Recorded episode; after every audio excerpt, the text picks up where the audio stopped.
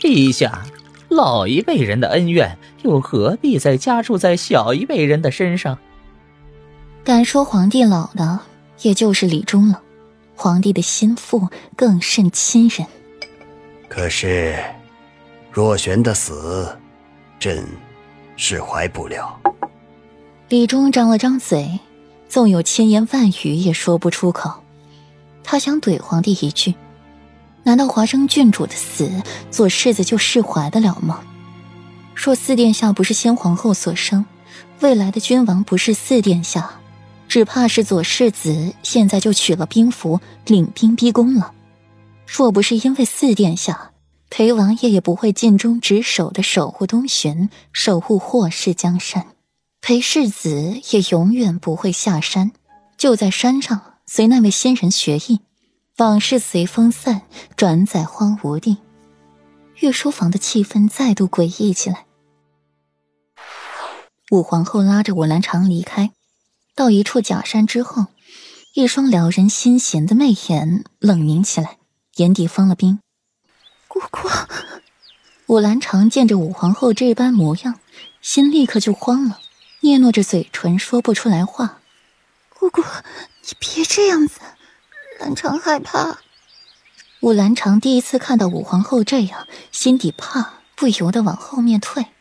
武皇后轻挑媚眼，语调暧昧横生：“怕？你现在知道怕了？那你做这件事的时候，怎么就不知道怕？兰上，是本宫平日太宠你了，是吧？”武皇后没有在武兰长面前用过“本宫”这个词，今天用了。可见他的心情怒到极处。姑姑，我不是故意的，是齐宣婉，他特意来和我说的。武兰长低了头，心底也恨向齐雪婉拿自己当枪使，还害得自己被姑姑责骂。人家说你就相信了？平陈四大家族素来不和睦，平日里的交集也碍于场面，大局。你居然蠢笨如此，信了他七玄婉的话。哼，本宫怎么会有你这么蠢的侄女？武皇后简直要被武兰长气笑了，自己聪明一世，却没想到会有这么一个蠢到家的侄女。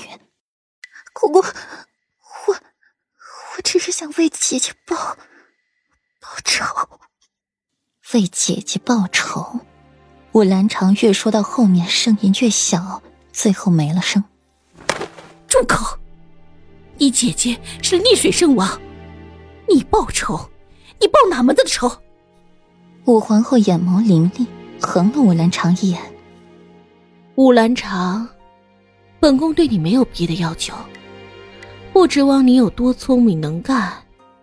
但若是本宫知道你毁了国公府的利益，还把本宫和六皇子给拖下了水。本宫饶不了你。以前有多喜欢，现在就有多恨，尤其是触犯自己利益的情况下。御书房的事，武皇后已经听线人说过了。左权进宫去了御书房，用脚趾头想也能知道，左权是为了他的宝贝女儿来的。御花园里，碍眼的人都走了，才聚拢的人群这才便又散开。顾然同左长安寻了一处亭子坐下，观赏湖边的光景。男子们则去了别处。虽说现在是年节，不必过于拘束，可到底女子的名声要维护，便自动的分成了男女席，谁也不碍着谁。两人才坐下没一会儿，便有不速之客到访，乌泱泱一片人，颇有兴师问罪的迹象。世子妃，好久不见。霍锦衣笑盈盈的看向顾然，前几次顾然入宫，霍锦衣没的机会去寻他麻烦，今日瞧见了，便不能放过。顾然挑眉，站起来屈身行了一礼，同样笑着回话：“三公主，好久不见。”眸子略带警惕。世子妃，你说，如果本公主坠湖，你会如何？霍锦衣走到亭子边沿，探身出去。仿佛真有要跳水之意。年关里陈父把公主推下湖，左长安脸色微微不语。